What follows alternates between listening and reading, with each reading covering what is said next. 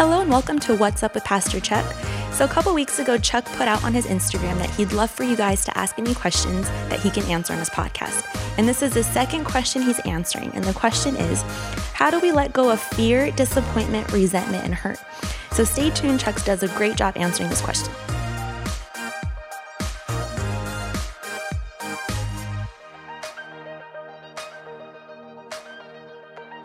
Hey everybody, I want to welcome you to What's Up with Pastor Chuck, and I'm hoping more and more people get a chance to uh, be a part of this conversation. And Tracy's here with me right now, who's my assistant, and uh, we have been asking you to ask me questions, which I think is super fun. I love that.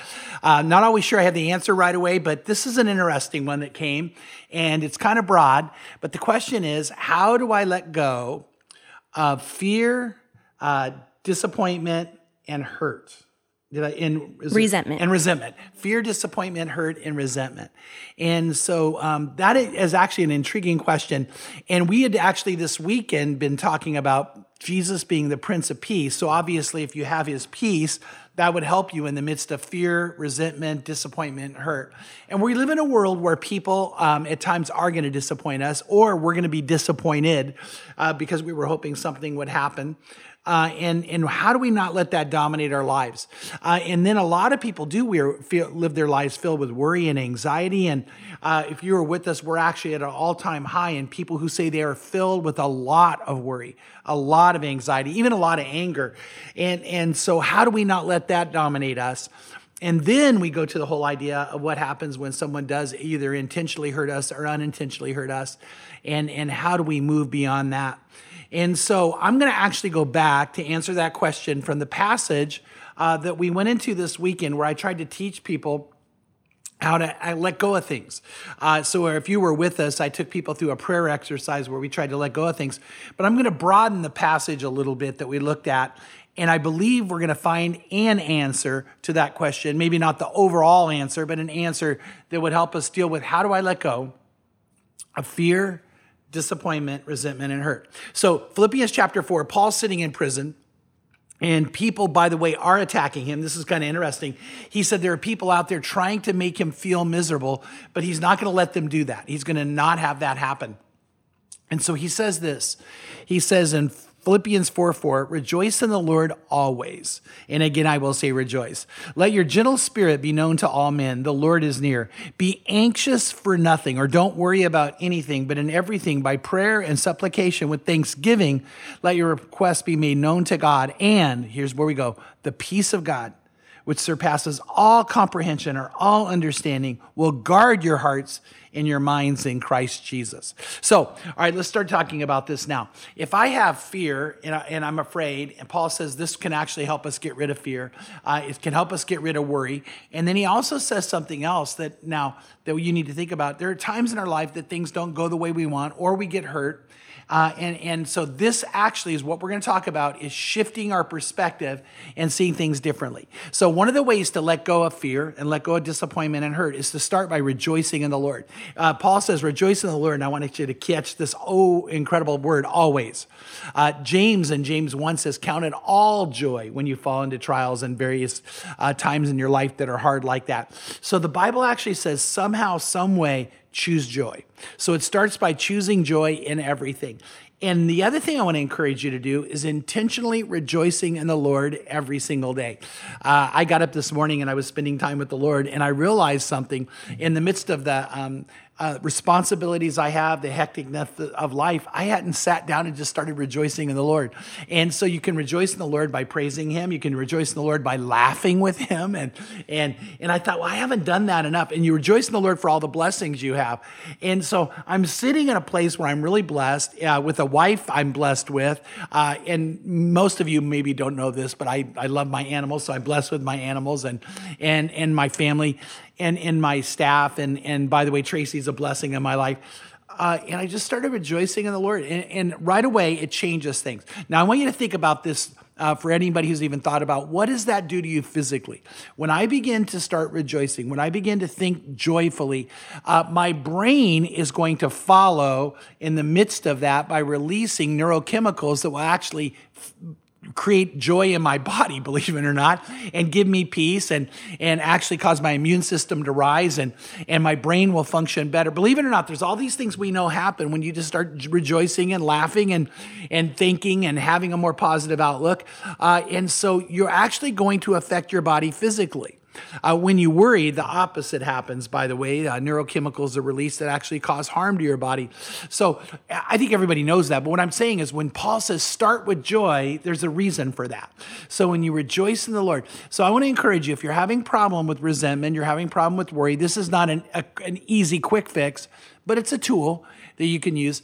Start to rejoice. So I want you to look at all the things you can rejoice in, all the things you can have moments of joy in, and actually every single day find a way to have joy. But then Paul says, I want you to do it always in every circumstance. So the number one is choose joy. Number two, get ready for this one. Let your gentle spirit be known to all men, because the Lord is near. Uh, I know Jesus is coming, and that actually is a part of my thought process, but I want to go to something else. The word gentle is a is a Greek word that literally means strength under control. And so, you know, the reality is, is that, you know, um, uh, I may have an incredible amount of strength, but when I'm gentle, I don't exert all of that strength. Uh, anybody who has a car, and matter of fact, we just found this out, it, when you're driving your car and you brake really hard, you would have to agree it wears out your brakes faster, right? But if you were to drive your car, no matter how hard you could hit that pedal, but you did it more gently, your brakes will last longer, your car actually will do better. Well, that's the same with you as a person. Uh, if you can have your strength under control. You don't have to uh, respond to hurt or respond to disappointment or respond to other people. Uh, uh, with every bit of power you have, you could actually be in, under control. Now, I don't know if this is going to make sense. So, Tracy, you're going to have to help me to see if this makes sense. Uh, Tracy knows that I have been really intrigued with something called differentiation. Now, differentiation is this, is that when I'm in a setting where maybe someone's doing something hurtful, or I'm in a setting where I'm in conflict, if I have high differentiation, guess what that means? I'm not going to take that personally. I'm going to see the problem as the problem, not the person as the problem. I'm not going to take that personally. I'm going to see there's an issue that's out there, and I'm going to actually have it differentiated from me as a person.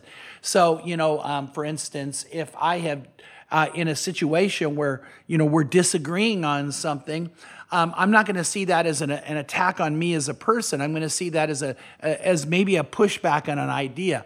Um, and so when I operate that way, guess what I'm doing? You ready for this? I'm being gentle. I was thinking about that. Like, wow, that's what the Bible talks about being gentle, is I'm able to actually have control. I'm able not to take things personally. I, I'm able to not allow myself to go, you know, too high in my response or to be passive and just set back. I can actually sit in the situation. And so if someone's having a problem with that resentment uh, or disappointment or hurt, uh, a question might be worth asking is, have I taken that too personally? Uh, can I just separate that? And, and now, right now, hopefully there's someone out there going, but wait a minute, the person who hurt me meant to make it personal. And, and but here's where you get the power. Don't take it personally. Because you could in that moment go, why did they want to make that personal? And push that out there and differentiate it from who you are and say, what does that say about either our situation, not judgingly, what does that say about them? What does that say about their life? What does it say about the reason they did this?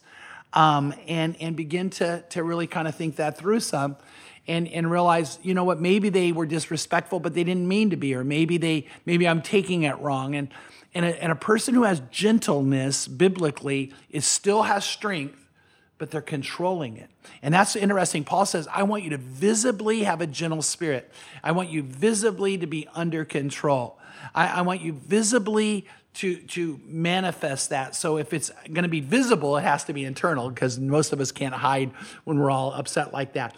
And so it's a way to actually cause yourself not to live in resentment. Now, how do you raise differentiation? How do you do that? I don't know if I'm losing you. Get ready. It's one of the hardest things to do.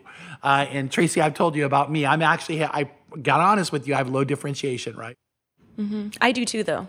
Okay, yeah, yeah. And we've been in some situations yeah. lately where we've actually used that term. We've, oh, uh, true. Uh-oh, mm-hmm. you know, I had low differentiation. Mm-hmm. I don't know about, hasn't it helped, though, to recognize that and go, okay, wait a minute, that's what's going on? one hundred percent. I've been on staff with you now for about a year and a half. And in that time, I react, I noticed that I react pretty quickly. And you can see it in my face right away if I if I feel like I'm letting something come to me personally versus not. That doesn't make sense. But you taught me, be curious, not furious. And that's a mantra that goes through my head, and it's a way to practice low differentiation too. Let me let me think about why this is happening versus reacting in the moment and, you know, getting angry.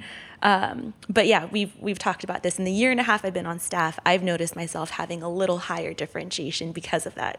Yeah, and I think the key, what you're saying is really, really good, is it's awareness. Mm-hmm. If I'm aware, like, wait a second, why am I upset? Why am I hurt? Why am I feeling this way? Mm-hmm. Is rather than attacking the other person, if I stop and say, okay, am I practicing lower or higher differentiation? Am I being gentle, strength mm-hmm. under control? By the way, notice that when I'm not being passive, um, that's going to actually help me with hurt and resentment and pain.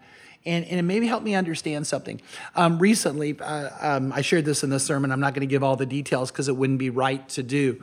But uh, someone attacked uh, me a little bit, but Pam, uh, well, Pam and I together, I guess I'd say.